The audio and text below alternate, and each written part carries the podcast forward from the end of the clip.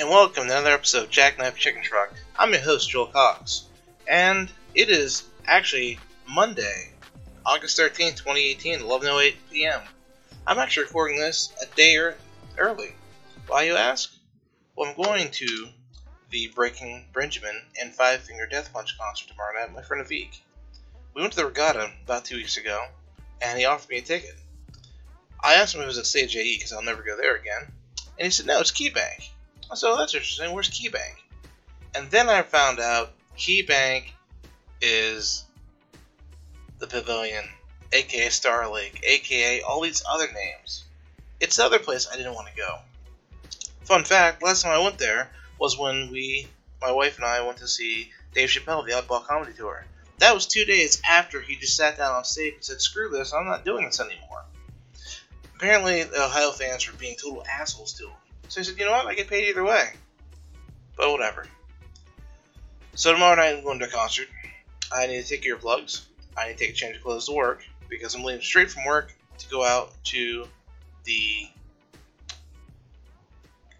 Grand Central Cafe on Robinson, I believe it's called. I've eaten there before. They have huge portions, and the food's awesome. The problem is, I'm leaving at 4 o'clock to get there at 5. It's going to take me about an hour to get there. Another fun fact is my friend Avik and I have been friends for about 12 years now, and I'm known for always being on time. Well, in the past year, I've been late twice, and I've lost my perfect record. And he gives me crap about it every time I'm late, which is understandable, because that's what friends do. So, I'm going to be sure I'm on time this time. I'm going to be completely prepared. Apparently, First Niagara Key Bank has a lot less stipulations than Stage AE, which is kind of funny. But the reason I don't want to go to Stage AE anymore is the rules are so crazy that's not worth it. Like, I don't enjoy myself when I'm treated like a prisoner and I gotta buy super expensive food at their concessions. Another thing I record this early is because Thursday at 6:20 a.m. I will be on a plane going to Las Vegas, Nevada, where I will have an awesome vacation. My friend Jonesy and I are flying out together, because my wife and her friend went out earlier this week. They should be landing any minute now, as I'm recording this. But anyway, I digress. The first thing I'm going to do when I get to Vegas, well, get off the plane. Then we get my rental car. I'm going to have to wait 45 minutes. Because I found out by renting a car at 8:30 and dropping off at 11 o'clock on Monday, they actually bumped me up to the 1 week price. Or if I checked in at 9:30, I could get the car and only paid for 4 days. So instead of a $600 rental, it was a $355 rental. I got the extra insurance, because it's Vegas, and who knows what hilarity might ensue, and if the car explodes, I don't have to pay for it, because I paid $11 a day, which is more than accurate for replacing a vehicle in Vegas. In other news, I've gotten back into video gaming, as I told you guys, about the keyboard of the left-handed game controller. Well, Friday night, I was cleaning my apartment, and looking around, and I found out that Quake Champions came out, which is basically a descendant of Quake. Quake was one of the third first-person shooters ever come out. There's Wolfenstein, there's Doom, and there's Quake. And it was at its time. It was actually true 3D, unlike the 2.5D of Doom. And Champions came out, which is kind of like Quake 3, which is an amazing arena game, running around and shooting each other. As we also know, I've tried Fortnite, and I horribly suck at it. But at Quake, I'm actually not that bad. I mean, do I come in first place? No. Do I get some kills? Yes. I'm the kind of player that I like running around, finding a fight that's already going on, and taking out the winner, because he's already run down, and can't really survive a rocket blast in the back of the head. I'm not a camper, because I'm always moving. And I tend to favor weapons with a huge spread, such as shotgun, missiles, anything with area effect. I like tight corners because there's no way you can dodge around a corner and not get hit by a rocket blast. The cool thing about Quake Champions, I should say, is that they have champions. And one of my favorite characters, B.J. Blazkowicz, who was from the original Wolfenstein game, is actually a character. Bethesda apparently bought the rights to Wolfenstein, and they also have the rights to Doom, and they have the rights to Quake. So they basically have a Quake hero champion, a Doom champion, and a Wolfenstein Quake, whichever one I didn't say. Which makes the game a lot of fun. B.J. Blazkowicz can fire two guns at once, which is awesome. The Doom guy has a teleporting orb, which he can use to teleport away, or to telefrag.